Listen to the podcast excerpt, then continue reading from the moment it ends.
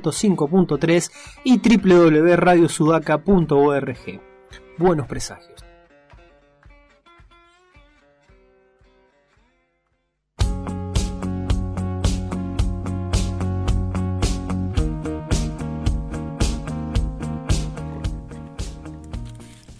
Tercer bloque de Buenos Presagios y mientras tanto estábamos charlando ya con nuestro invitado panelista, Pablo Domínguez. No, no me, no me pidas nunca que te diga el pela. Es algo que está No, más allá, Decime como quieras. esté más allá de toda mi posibilidad de decirte así. ¿Cómo? Pero vos nunca tuviste bollo con eso. Pero yo te digo. No, para nada, con ninguno, no, no, no, no. Eh, Me, me dicen cosas peores a veces para llamarme, para nombrarme y nada, Bueno, no pasa nada.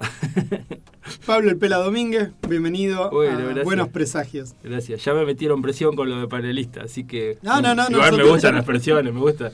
Lo tomo ayer, creo que le comentaba a Pablito, lo, lo encontré en una reunión de la radio, le comentaba que... eh, bueno, la invitación, eso, la, la- la agradezco muchísimo porque es un programa que me gusta, o sea, toda nuestra radio, toda la programación de la radio me gusta, pero con este programa como que tengo una, eh, un, un cariño especial porque son gente muy lectora, tienen un público muy lector, entonces hay como una afinidad un poquito más, eh, más estrecha. y les decía que lo tomo como un desafío porque justamente es eso lo que me, me motiva, que, que me, eh, me propongo eh, comentarles cosas que por ahí eh, les aporte algo a ustedes y a, y a la audiencia, ¿no? porque sé que están todo el tiempo hablando de libros, llamando escritores, escritoras, eh, proponen lecturas y eso está buenísimo. Entonces, bueno, eso, el desafío de, tratar de proponer algo distinto o diferente. Nuevo no, pues ya está todo inventado, no vamos a inventar nada a esta altura. No sé, a mí me pasa que hay un montón de literatura que, que conozco autores y autoras que, que sé de nombre, que a veces no- Claro. no, me he cruzado, que uno medio les, Sí, se sí. corre es medio espantado porque no es del palo de lo que uno lee habitualmente. No sé, ahora estoy leyendo la, chi- la China Iron. Uh, qué bueno. de Cabezón Cámara. Empecé leyendo primero una historieta de Cabezón Cámara, porque no, no, no, le quise entrar una primera vez y, y me cuesta, ¿eh? ¡Ay, cómo me cuesta! ¿Cómo me está costando? Vos estás formado en la gauchesca, por eso. No, no, no. Bueno, nunca leí el, nunca leí el Martín Fierro, porque empezaba y reboto, empiezo y reboto. Ah, mira. Y nada, sé de lo que se trata porque después de tantos años de leer Igual toda la primera parte es como una novela, es la última parte la que hay que remarla porque se pone... en Se la pone China. Iron o en el Martín Fierro. No, el Martín Fierro es Ah, todo o sea, se pone más en volante todavía de lo que está ahora. Se pone gauchesca, ¿Qué cosa? La de la... la China Iron. Bueno, qué sé yo, por Dios de la Virgen, pero estas descripciones, el otro día me decían, no, pero está re linda las descripciones esas del coso. Sí, bueno, sí, puede ser linda un ratito. Pero eso es eh, prosa. como- O sea, después se pone en verso. Después se pone en gauchesca, claro. Bueno, gauchesca, qué sé yo. Bueno, pero no sé. Santos Vega no es en, en verso, si mal no me acuerdo. Eh, sí, O Don Segundo Hombre. ¿Cuáles de todas esas no son en verso? sí, que son- la, la gauchesca es poesía en verso. sí. verso. No, Toda la no, gauchesca ¿por es poesía en verso, sí, sí. El único que leí fue. ¿Cuál es? El de Aniceto el Pollo. ¿Cuál es? El de. El Fausto Criollo. El Ese es el único Criollo. que más o menos leí de corrido. Pero bueno. Bueno, pero no estamos para hablar de gauchesca. No, hablemos igual de libros, de literatura, pero me parece que la cuestión siempre pasa por los gustos. Yo siempre digo eso, la literatura los libros es cuestión de gusto, no hay cosas buenas, no hay cosas malas, puede que uno tenga la, la- la impresión de que hay una cosa que está mejor escrita que otra, pero siempre para mí termina siendo cuestión de gustos. Em, Pero vos hoy trajiste algo particular, contanos Sí, eso. sí, sí, sí. Porque un tipo vino con hoja y todo. Sí, sí, sí, que sí, nosotros. Me trajo de un pedo grande. el programa, el tipo vino con, con No, todo. no, pero es porque si no me olvido de cosas y también quiero ser eh, eh, sintético, no quiero tampoco tomarme demasiadas atribuciones porque es la primera vez que me invitan, no me van a querer invitar más, no traje nada para compartir, así que...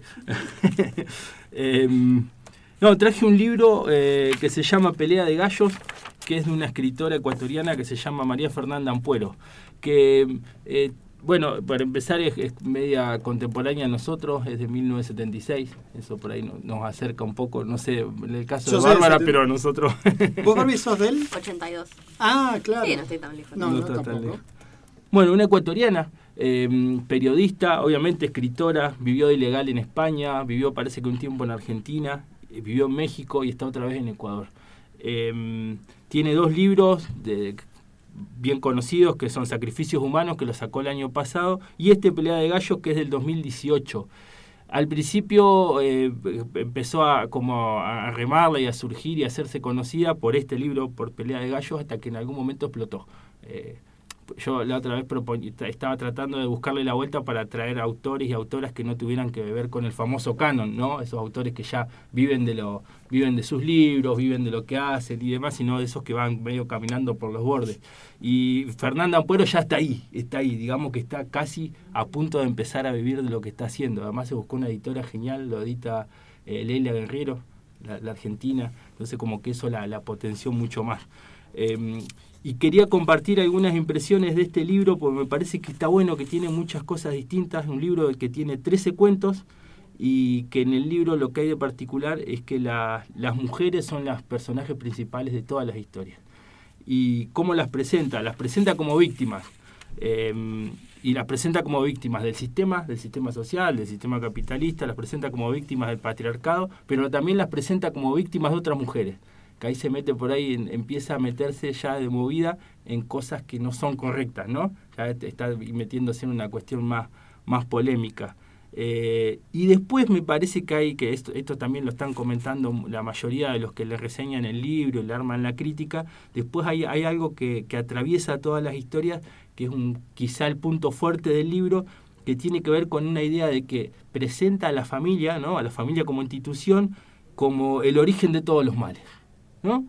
Dice que la familia, o sea, el libro deja entrever que la familia es el lugar más inseguro que puede haber para las personas, que la familia es el lugar donde pasan las peores cosas, que eh, la familia es una zona de riesgo para la infancia, por ejemplo, que la familia y la casa son la, la casa de la familia son escenarios de miedo. ¿No? Se mete para mí en algo que está bueno, porque hay una, una idea de familia que viene de muchísimos años atrás. Claro, qué familia. Reforzada por la iglesia, por el Estado y por un montón de instituciones que sostienen un sistema como el actual, que dice que la familia es lo mejor que hay, que es el lugar de contención, el lugar de amor, el lugar por excelencia donde todos cuando tenemos algún problema nos refugiamos. Una idea que llega hasta el deporte, cuando un equipo juega de fútbol, juega bien y sale campeón y gana las copas, cuando declaran los jugadores dicen, no, nosotros, nuestros logros se basan en que somos un grupo unido y somos como una familia. ¿O no? Sí, sí, Entonces esta tipa dice, no, no, vamos a, en, cada una de mis historias voy a armar esta idea de que la familia es el lugar más inseguro, es el peor lugar para una persona y sobre todo para un chico. Entonces a partir de eso arma historias totalmente ficcionadas donde lo que menos quiere es ser correcta o dejar un mensaje o moralizar. Te, lo que le importa a la tipa es contar una buena historia y armarla bien y escribirla bien. Entonces me parece que ahí eso está está bueno, te saca de algunos lugares cuando uno quiere a veces en literatura buscar eh, cosas que pongan en duda, en cuestionamiento todos estos asuntos, a veces se cae, eh, los que escriben, eh, los que arman la ficción a veces caen en, en, la moraleja. En la moraleja, en aleccionarte, en dejarte un mensaje claro. Esta tipa no quiere dejar ningún mensaje, le quiere poner esas cosas en evidencia y de una forma asquerosa, una forma que, que da rabia, que da asco, da miedo, da morbo también tiene eh, la habilidad de presentar a la par de todas esas sensaciones que te dejan cada uno de los cuentos, te, te deja también una sensación de ternura, de amor, de que hay, coraje, que hay belleza, que hay perdón. Em, y después... eso no es contradictorio? Claro que es contradictorio. No, no, me refiero a lo del mensaje que decías antes. ¿En qué sentido? Bueno, si te estoy diciendo que hay amor, estoy dejándote un mensaje. Hay amor. Sí, pero lo muestra de una manera en que... Yo no creo que nada de, no deje mensaje. El tema es que querés leer no, no, eso. Claro, perdón, no, eh, que no, no, está bueno, sí, sí, está bueno, está bueno. No, no, lo que no quiere dejar es el, el, mensaje eh, de manual. La bajada de línea oficialista, digamos. Y de manual que dice... Eh, Porque si no quiere familia, algo quiere dejar. Claro, claro. Algún, claro. algún reemplazo o alguna cosa superadora debe proponer. ¿O no? No sé. No, yo creo que lo que le importan son las historias. Yo creo que lo que le importan son las historias. Y sí, muestra amor, muestra fraternidad, muestra solidaridad y demás, pero, pero lo muestra de una manera casi estética, no aleccionadora y no de manual. No dice hay que cuidar a las infancias. No, muestra pibes sufriendo. Claro, a, eso va.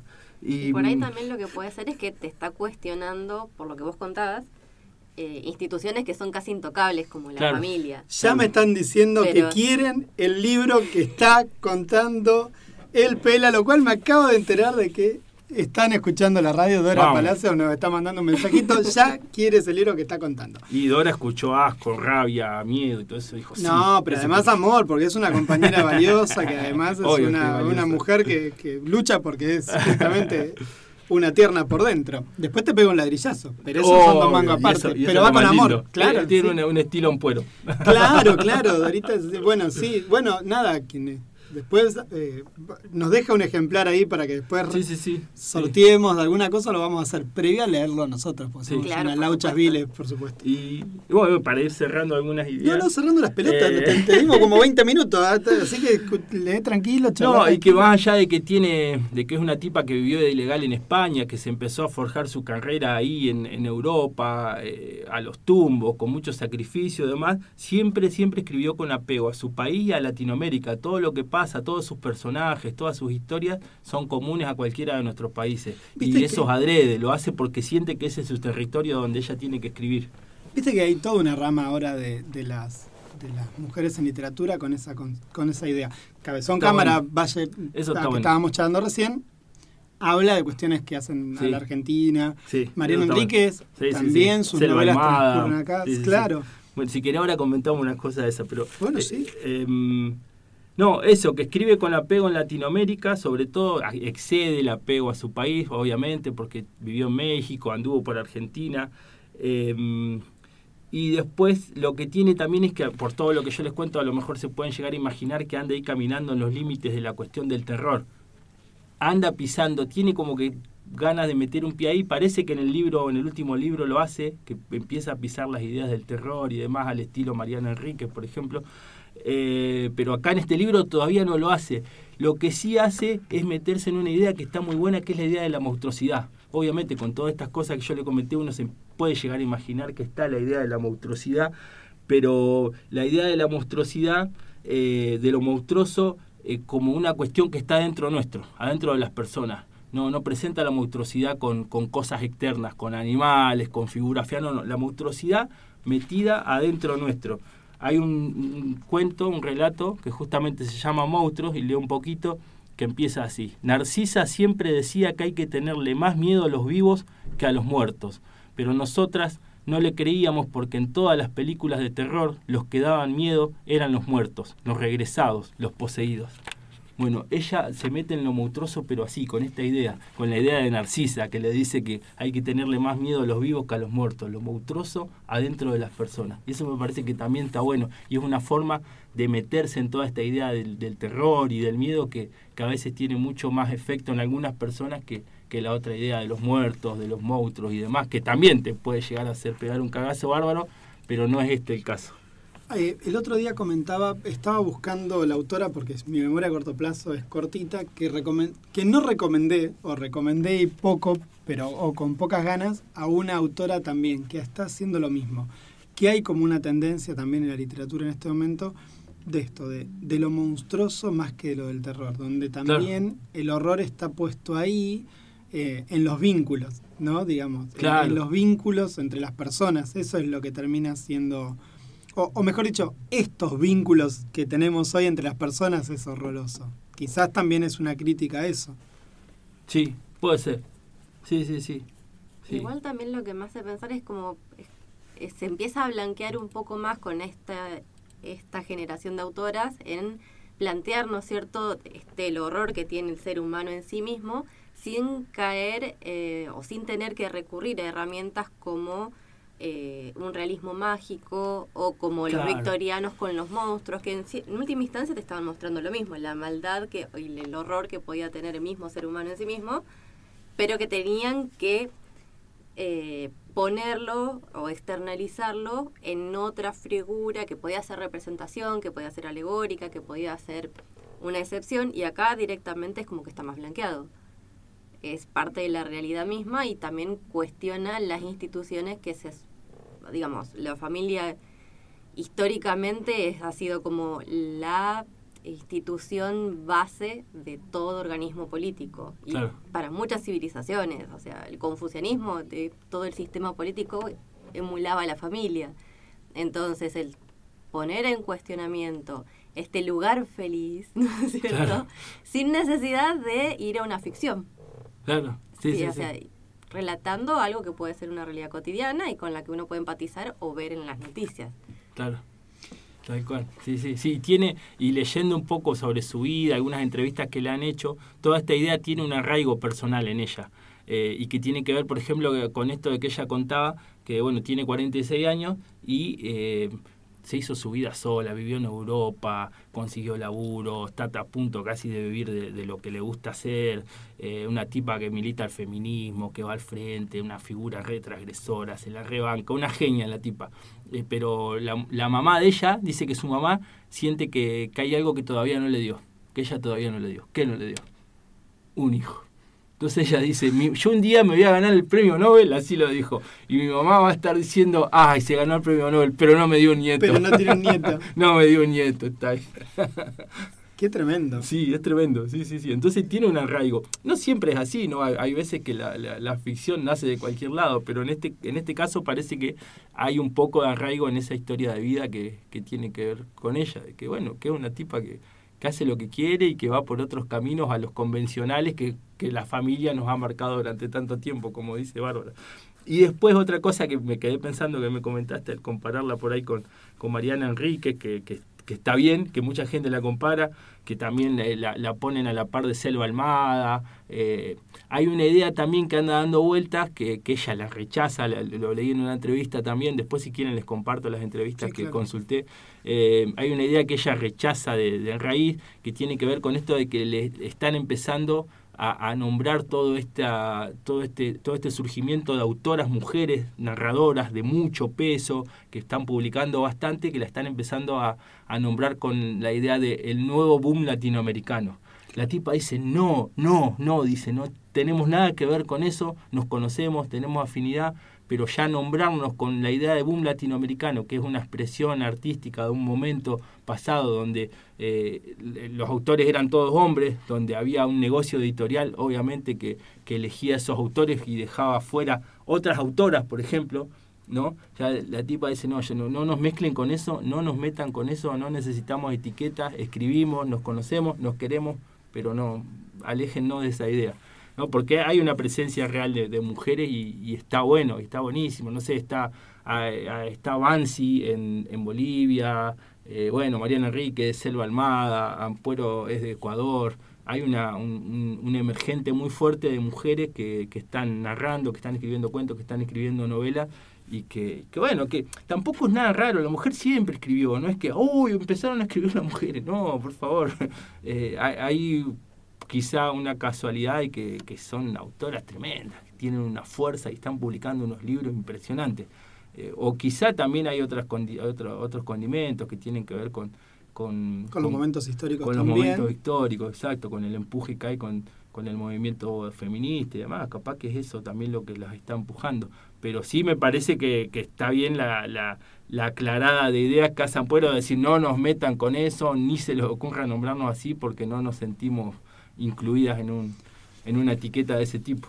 Cuando estuvimos en la crack, eh, presenciamos una muestra de lo que era eh, historietas argentinas, historietistas argentinas, donde eh, muchas de ellas trabajaban bajo seudónimos, muchas veces no eran nombradas, muchas veces no eran, o tenían que tener seudónimos de varón, Claro. o cuestiones así, para poder eh, pronunciar su obra, Publicar, publicar sí. su Sí. obra. Eh, en este momento, más allá de la existencia de estas autoras que han ganado este renombre, ¿hay una recuperación de la obra perdida, de, perdida en el sentido de que o no fue publicada como correspondía, o poquito, de mujeres de otras décadas que, que de pronto en este, en este resurgir logran, logran recuperar? Sí, sí, sí. Y acá me, me saco la, la falsa modestia y, y la dejo acá del otro lado de la puerta. Y Acá yo- humildes no hay ninguno acá dentro. de- Eh, con nuestra editorial con Facón Grande, mi compañera Lore está haciendo un trabajo re lindo con todo eso. Está publicando eh, un montón de autoras que a lo mejor yo, por ejemplo, no, no conocía, que las ignoraba. Y sí, me parece que es un laburo que se está haciendo en muchos lados, que a veces tiene a, la- a las editoriales eh, independientes a la cabeza. Y sí, se está recuperando toda esa literatura que alguna vez leí una idea que mm, una idea muy cortita que decía, a lo mejor en algún momento de la historia cuando había poemas que se firmaban como anónimos, los, las autoras eran mujeres y no las podían firmar. Con esa idea que, que, decís vos, ¿no? La próxima le invitamos también a Lore. Por favor, sí, sí, por favor. Bueno, porque... por favor. Aclaremos también que, que, no está Lore acá también un poco por corto yo, porque no me di cuenta, porque a, Pablo lo conozco de muchos más años que a Lore. Pero la próxima vienen juntos, que tanto También, sí, sí, le dejamos, le dejamos a la chica Brenda o a Lautaro ahí, las pibas. Pero a Lautaro, se, sí, sí, o, las metemos acá también a las pibas, digo, deben saber de literatura un montón. Sacan unas fotos preciosas una de tus hijas, así que va por ahí también. Pero sí, me parece que sí, que es eso, hay una recuperación muy linda y muy enriquecedora, porque o sea, había un momento también en que estaba, estaba esta idea de, mm, de que eh, había como un, como un juego medio provocador que decían, ¿quién es el autor de Frankenstein? Claro. ¿No? Y, y, bueno, a mí también esa pregunta me descolocó. Yo empecé a pensar, ¿quién era el tipo? ¿Quién era el autor? no, era una autora. Era una autora. E-, esa idea de, una novela, de una historia tan, tan universal, tan que ha persistido tanto en el tiempo, asociada a un autor que no nos acordamos el nombre. ¿no? Yo siempre la, asocié a un autor, a un, a un, hombre, a un escritor, que ni siquiera supe el nombre nunca. Cuando me dijeron, bueno, fíjate quién es el autor. ¡Wow! Eh, ¡Qué sorpresa! bueno, y sin embargo, Rowling, después de tener el éxito como autora de Harry Potter, la siguiente gran saga que saca la saca con nombre de varón hace al revés. Cambia, cambia para hacer los policiales que hace, un poco para despegarse de ella como autora de, de fantasía. Sí. O andás a saber por qué demonios, pero toda la saga esta del detective Cormoran, creo que es el. No he leído nada de eso. Eh, lo saca con un título de, con nombre de varón. Tardaron mucho ah, en darse cuenta de que. No, no, yo me enteré hace relativamente poco que ella había sacado esos cinco o seis libros con, con el seudónimo, que todavía lo usa, ¿no? Hace poco salió una novela nueva donde ya todo el mundo sabe que es Rowling con ese seudónimo. Pero bueno, también, también ahora lo pueden hacer al revés. Pueden a propósito ocultar, ocultar su, su identidad civil, por decirlo así. Pero sí, coincido con eso, sí, sí, de que hay, hay una recuperación y después también hay, hay una cuestión de de emergentes, emergentes escritoras que deben estar publicando y que no las vamos, capaz que no las conocemos nunca. Vamos, el, el, mapa de, de, gente, de autores y autoras que está publicando, para achicarlo un poco, en nuestro país es impresionante. Es impresionante. Y, bueno, después entran en juego de cuestiones editoriales y de negocio que muchas veces son las grandes empresas editoriales las que eligen quiénes van a estar en, eh, en, las bateas de las librerías, por ejemplo, quiénes van a ser conocidas y quiénes no. Y, eh, Eso a veces se escapa al autor. ¿Y antologías feministas? Porque en historietas hay, de hecho hay varias. Eh, ahora dentro de poco hay una, inclusive Vamos las Pibas, que es una, que es una convención donde son la mayoría autoras mujeres o disidencias donde publican historietas. Eso, eso, pero en literatura. Y de paso te cuento que Nidia Aguilera te manda saludos por, la, página de Facebook. Saludos, Nidia. Porque a veces también eso, ¿no? Las editoriales eligen, pero a veces una selección, una antología te permite conocer a un montón de autoras. Sí, sí, yo no, no he visto nada que me llame la atención. Eh, y si veo, están eh, son de autoras clásicas y ya, digamos, de hace dos siglos atrás, y que el eje siempre es el amor. 20 poemas de amor escritos por mujeres. Esas antologías hay. Eh, bueno, hace poco salió una de fútbol. Bueno, la, de Claudia Piñeiro. claro. Claro, yo me enteré hace, hace poquito, en este, esta semana, porque me pasó esto. Se nos ocurrió armar una antología de cuentos de fútbol. Con un sentido bien oportunista porque se viene el mundial y queremos vender. Está muy bien. Entonces, el, el primer problema que, que, encontré es que, claro, yo conozco literatura de, de, hombres, de argentinos que escriben sobre fútbol, pero digo, bueno, ¿y qué, autoras incluyo? Y no, no conocía autoras que escriban de fútbol. Hay una, hay, autoras, sí, hay, un montón. una antología entera. Claro, que armó Claudia Piñeiro hace poco, sí, pero me, me dio una, una angustia en el buen sentido de decir, me tengo que poner a buscar eh, autoras que escriban de fútbol. Y en un momento tuve la estupidez de llegar a pensar, ¿habrá? Sí, ¿cómo no va a haber? Hay un montón de mujeres que escriben sobre, que escribieron y escriben sobre fútbol. Entonces me parece que una, idea que puede estar buena es armar antologías de autoras mujeres, pero eh, eh, motivadas por temas, no sé. eh, mujeres que hablen hoy, yo decía cambiar el, el libro por otras cosas, mujeres que hablen de la droga, por ejemplo, autoras mujeres que hablen de la droga, que hablen del fútbol, eh, que hablen del amor libre, porque me parece que hay cosas, hay ideas que sí están terminadas, por lo menos para esta época, seguir armando antologías de autoras mujeres que hablen del amor, uh, no, ya no la compro, no compro ese libro. Y no sé cuánta gente podría llegar a comprarlo. Pero sí, me parece Bueno, que las antologías son... Pensá que La Nación sacó hace muy poquito en los kioscos una antología, una colección entera de novelas de autoras mujeres sobre temáticas históricas. Claro, claro. la- Y, claramente la ha vendido porque Sí, sí, nada, sí. mi vieja es una de las que andaba comprando Sí, y que son medias románticas, Sí, son novelas sí. tipo Florencia Bonelli, digamos, el estilo de Florencia claro, Bonelli, claro. que también es un estilo, mm, bueno, no sé qué te parecerá a vos, yo no las leo ni con un palo, pero porque a mí todo lo que es histórico me embola.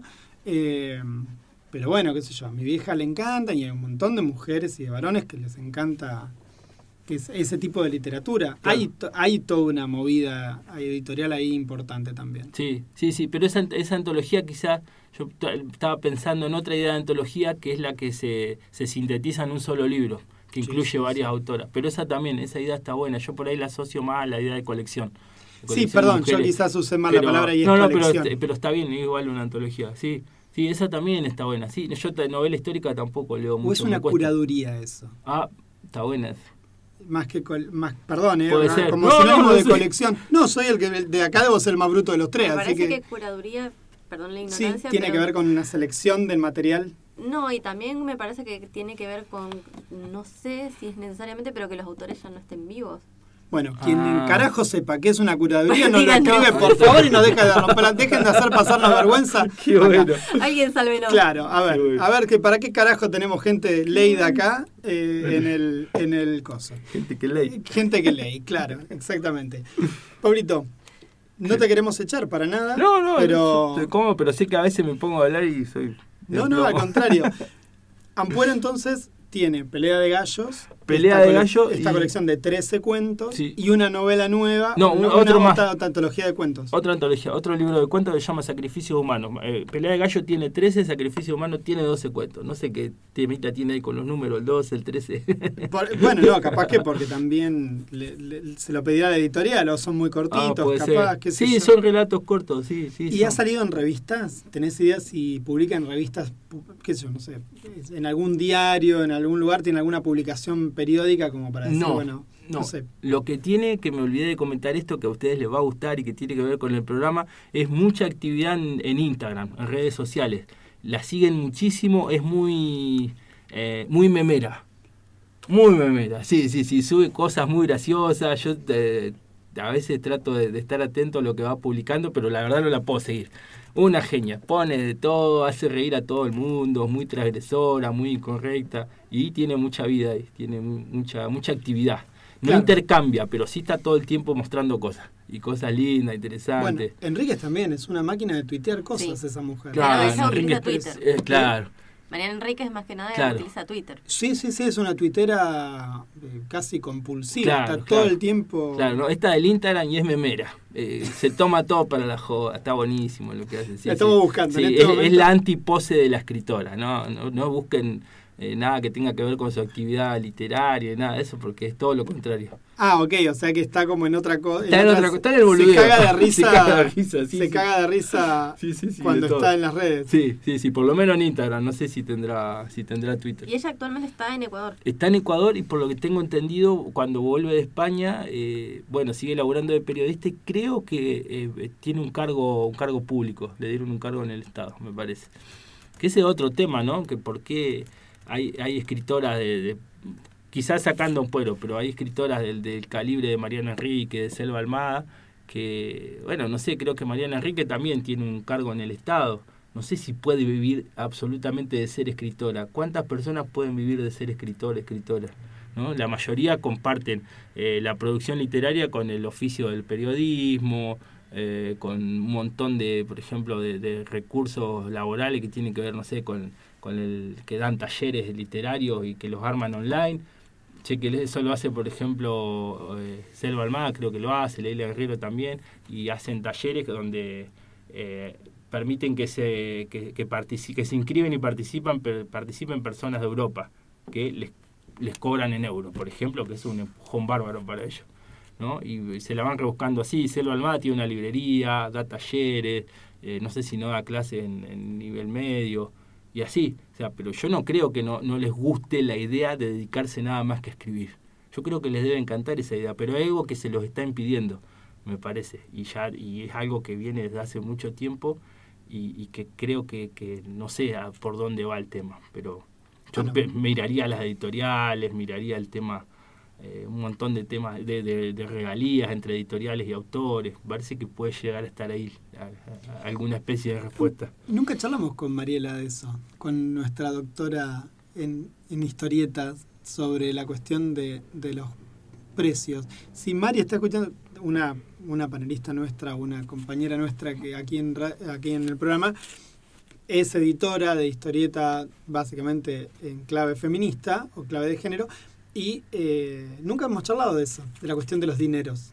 No, por ahí no lo recuerdo. han mencionado por ahí algunos de los dibujantes o guionistas diciendo que, bueno, eh, tienen que estar trabajando a full al estilo Santulo, que está haciendo 80 proyectos al mismo tiempo para poder vivir de eso, y si no es así, tienen que estar trabajando en otra cosa.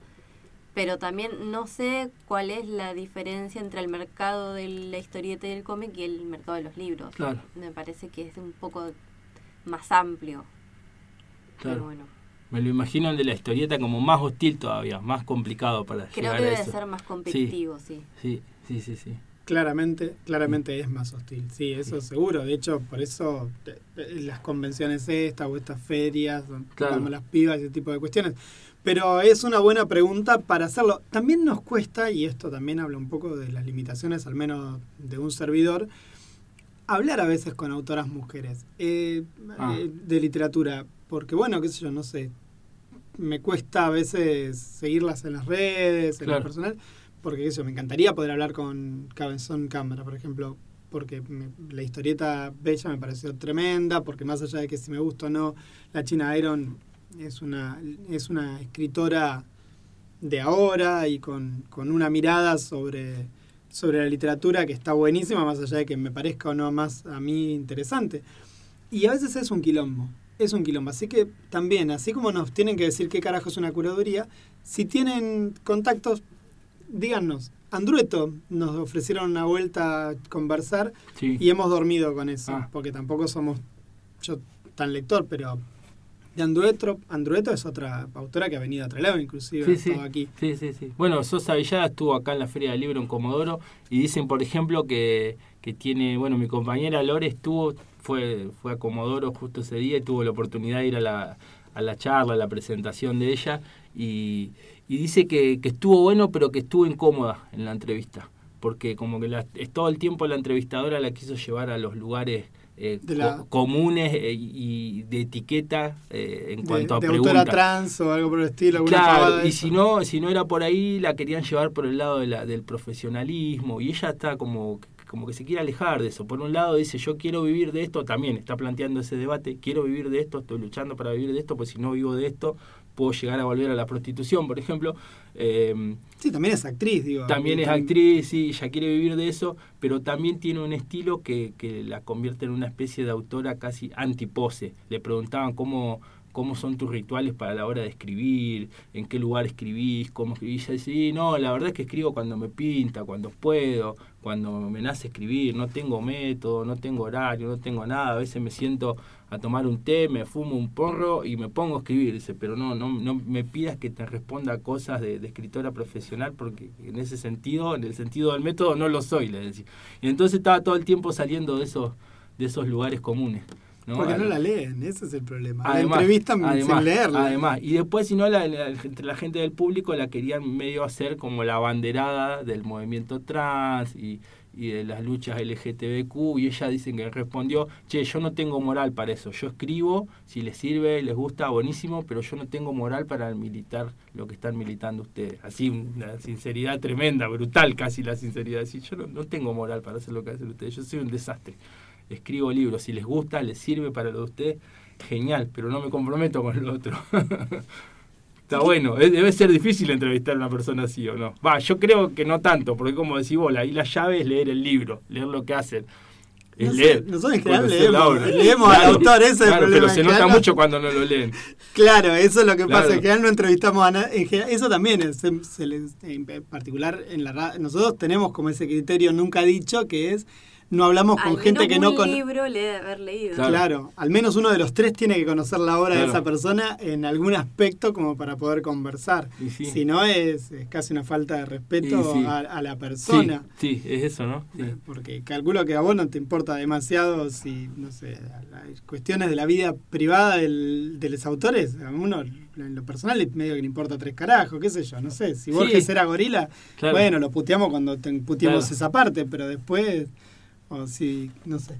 A, mí me parece, me pasa un poco eso también con, con la literatura. Claro, claro, sí, es eso, sí. Sí, yo creo que lo demás, todo lo que tiene que ver con la vida personal y demás, sí, hacen al, decorado, son como la frutillita del postre, puede ser lo que yo comentaba de Ampuero, que vivió ilegal en España, eh, los conflictos con la madre. Están buenos, pero están buenos si eso también te, te hace volver a la obra, ¿no? Si son datos aislados no te sirve de nada. ¿Qué me importa a mí si Ampuero, eh, no sé, eh, toma vino tinto o blanco? Si en, en la- en el libro de ella no, no aparece el tema del vino. Ahora, si el tema del vino aparece en el libro, está bueno preguntarle, che, ¿de verdad tomas vino? ¿Cuál te gusta más? Si hace a la obra, sí, si no, lo otro ya es medio chusmerío, ¿no? No sé, me parece. Sí, yo coincido.